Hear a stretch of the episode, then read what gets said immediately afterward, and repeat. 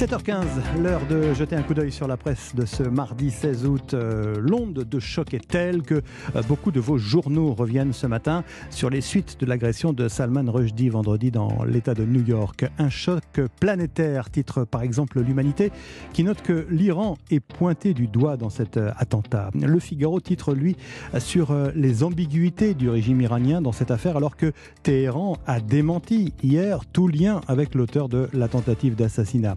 Rushdie à la une également de Libération, qui ouvre ses colonnes à plusieurs écrivains et intellectuels, des écrits du cœur pour Salman Rushdie, écrit le journal, des écrivains qui saluent celui qui n'a fait euh, aucune concession.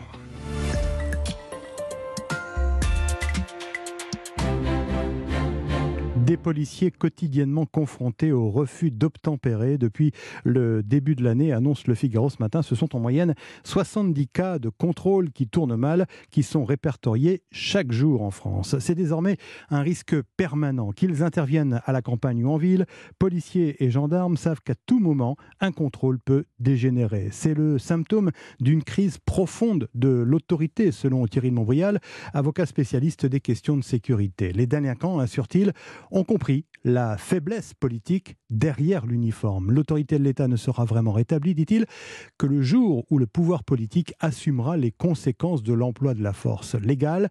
Or, euh, assure Thierry de Montbrial, les délinquants savent maintenant que la consigne donnée aux forces de l'ordre est d'éviter le contact.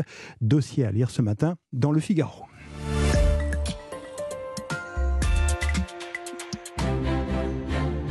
c'est une conséquence euh, pour le moins troublante des fortes chaleurs de la canicule qui a sévi cet été, notamment en Provence. Figurez-vous que le chant des cigales a disparu. C'est le Parisien qui fait ce constat ce matin. Et la raison, eh bien, elle est simple.